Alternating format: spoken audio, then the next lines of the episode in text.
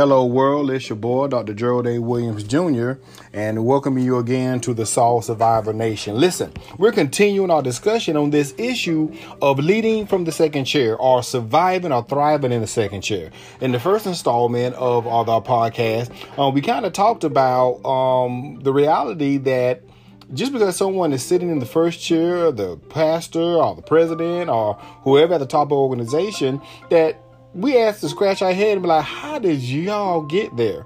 And it's kind of what we talked about and went through scripture and what we dealt with was that just because someone is sitting at the top of the organization doesn't necessarily mean that they're God's first choice. Doesn't necessarily mean that um, they was the best person for the job. Um, as often uh, when we look in dealing with the um, challenges between Saul and David, as we're using um, the relationship between Saul and David as the um, basis of our discussions, is that Saul wasn't God's first choice. wasn't even God's choice. Matter of fact, God didn't even want Saul to be king um, he became king simply because the people was frustrated with the previous leadership. And oftentimes when we're looking for people to take over our organizations, we just don't want them to be like the last guy or gal. And so unfortunately, some people are sitting at the top of organization um, as as pastors or bishops or again, this is both for church or your secular arena, and have to understand and this accept the reality is that they really were supposed to be there in the first place. But nevertheless, that's our reality that's what the situation is. Um, and we have to grapple with some real difficult conversation. And so we said last time that we're going to deal with six signs that God has left your leader. Um, because when, as second chair leaders, we are called to the work. Again, um, oftentimes we put the person over the work, but like we said in our last um, installment, that it's the work that's important, that God finds a man or a woman to do the work. And we're committed to the work. And so um, we as second chair leaders ought not get so um, caught up in the frailties and downfalls of our second leaders that it causes us to start to hate what the work is. But even in doing that, um, we're going to pause in this installment um, and start the conversation of the six signs that God has left your leader. Because as a second chair leader, we have to really ponder: is our pastors or our leaders are they just making mistakes? Are they just um, not seeing the big picture, or is it that God is no longer with them? And has God ever been with them?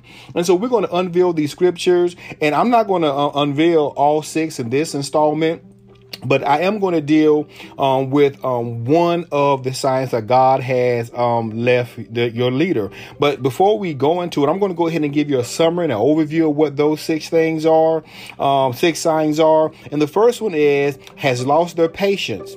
The second one is they've become rebellious. The third one is they have lost the ability to repent. The fourth one is is that they blame the people. The fifth one is is they're overly concerned with what people think, and the sixth one is um, they use you to do their dirty work. And so those are six signs um, that um, God is no longer with your leader. And so we're going to deal with the first one um, in this particular installation. And so we have observed how an individual can become a senior leader and not be God's first choice. We always have to remember that when someone messes up or makes a mistake, that they may be making a mistake not just out of human error, but just because they're not even even following God because God is no longer guiding them anymore. Um, and so even though a leader or a person can do 99 things right, they're usually remember for the one thing that they did wrong. And so although Saul was not God's first choice, he did a lot of great work and won a lot of battles for Israel. Furthermore, even though Saul was not God's first choice, he gave Saul a chance to exceed expectation. I do have some sympathy for Saul. Um, I do not even think that um, Samuel told him that he was not God's number one draft pick. Because, like we said before, you know, uh, Saul came to leadership position because the people that was choosing new leader were just mad at the last guys. Um, and so, again, I do have sympathy. Um, I would hope that if I was Saul, um, that Samuel would have given me some enlightenment of the fact that at least uh, uh, told me that, hey, I just want you to know, um, you know, you were not God's pick, but you was our pick, you know. And so sometimes our first chair leaders are in situations of no fault of their own. Again, like we discovered in the last um, installment, Saul wasn't looking to be king. Um, the people drafted him, and God just said, okay, but he was not God's first choice. So when you put aside the eschatological truth that Jesus had to be the son of David to fulfill scripture, and so there had to be a Saul and then there had to be a David, um, maybe his actions would have been different if he would have known. Maybe he would have been humbled if he would have just known that he was not the number one draft pick. You know what I mean? So the truth is that some of our leaders are bad or in error because they may not be totally aware of the situation that they're in ultimately, we learn in 1 Samuel 13 and 14 that because Saul disobeyed God's command, he identified a new leader. Take note that when you read that, that although God identified a new leader, Saul was not immediately removed. See, the reason you may be feeling tension between you and your senior leader is perhaps God is no longer with him or her. And so you become um, between the people and the pulpit. You know, you're in the pew and people are getting frustrated. And what happens when people even get frustrated with the pastors, they come to you. And so when you're in that situation, you have to guard yourself and really have wisdom in navigating that because you never want to turn the people against your senior leader and you never want the senior leader to feel insecure um, about the situation situation that they're in. And so, but we have to recognize that there may be a tension in that because, again, what we're dealing with in this one, they have to understand that God may no longer be with him or her. And we don't like talking about that or accepting the fact that God does not remove his, that God removes his hand from senior leaders. I believe that many senior leaders are still in positions who are leading without God's support. What happens is we are caught up with all the past victories of our first chair leaders, you know, increased membership, new buildings, great preaching, etc. Uh, that even after the departure of God was pronounced to Saul, Saul still experienced success in battles. We must be careful to not always correlate success in ministry with God's support of our leader. So that may be where the tension is. You're there praying to God to lead you, and God is like, I've dipped. I've left this whole situation because Saul is not doing what um he, he's not even being obedient to the word, even though he was in his church. And so that's where our stress and our tension comes from. And so we have to accept my premise to some point that God sends senior leaders to do a work, and we must be able to identify when that work is no longer theirs to do. This is why we must take note um, to determine if our senior leaders are following God or simply repeating the last thing that God told them to do before He left. Um, and so, like I said, there are six um, traits that God has left the leader, but we're just going to deal with the first one, and it is simply this: Has he or she lost patience? The first sign of that God is no longer with our, your senior leader is a sudden lack of patience. And to get a sense of that, I want you to go back when you finish with the podcast um, and, and read 1 Samuel 13, 8 through 13. 1 Samuel 13, 8 through 13 which really um, shows the error of Saul as king and his failure to follow the priest's instructions.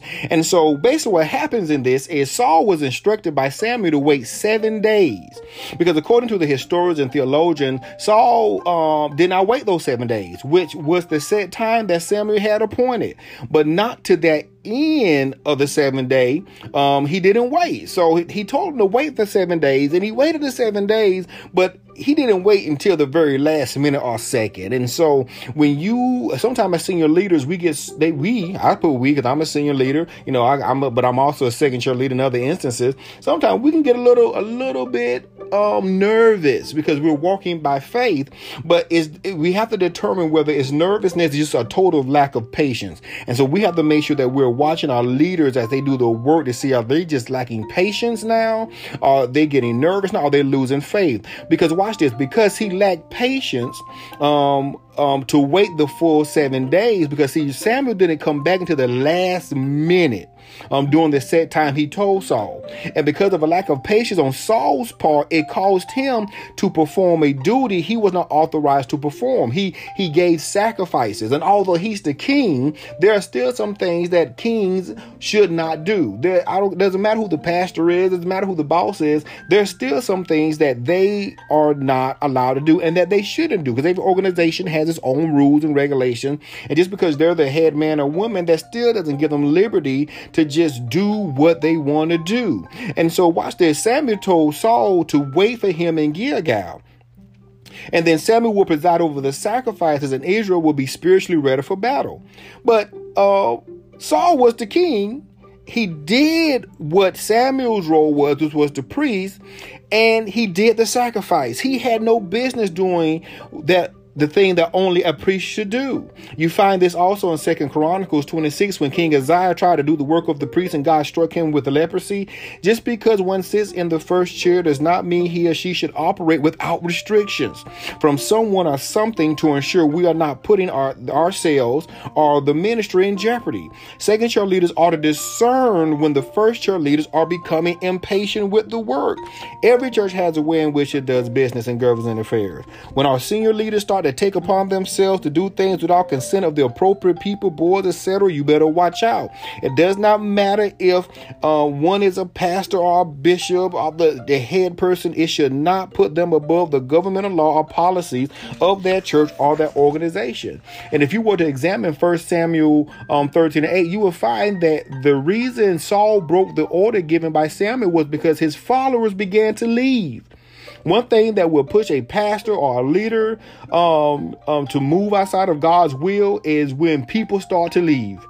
Many first year leaders measure themselves qualitatively instead of quali- qualitatively. I say it again. Many first year leaders measure themselves quantitatively instead of qualitatively. And in these cases, church membership becomes the only validation of a first chair's effectiveness. And so as we sit in second chair positions, we have to make sure that we're spanning the organizations, um, looking at our leader, looking at what's going on, and making sure that our leader is not doing things that they ought not to do because they'll become become impatient with waiting on the next move or direction from God. And we find this with Saul as we use Saul and David, the Saul and David relationship to really examine this dichotomy that exists between second and first chair leaders. And so, although it is hard to accept the fact that our first chair leaders, our pastors, our bishops, or whomever we have entrusted with leadership, it's hard for us to accept that maybe that God has maybe taken the hand off of them. And so we're going to deal with these the next five, but we got to make sure that we're looking around at the first one. Have they lost patience? Have they set a timetable or a strategic plan to do something? And you find that all of a sudden they say, no, we're not going to do that no more. We're going to do this. Or they do they do this. You know, I was talking to the Lord last night and we're going to do this. Let's be honest. People lie just because they have the title, just because they have a pastor or a bishop title, or you have uh, the title does not mean that we are prone. First year leaders, second year leaders, everyone are, is prone to failures in character. And so what we want to make sure that we want to do is to understand that the first sign of God leaving a leader is that they're becoming patient.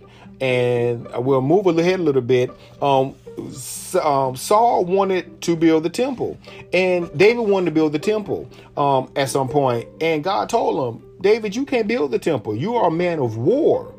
He needed Solomon to build a temple because Solomon was a man of peace.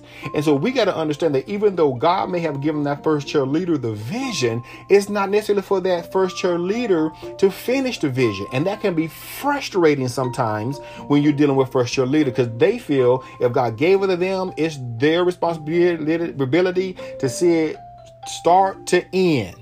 And that's not always the case. One man plants, another man waters, and God gets to increase.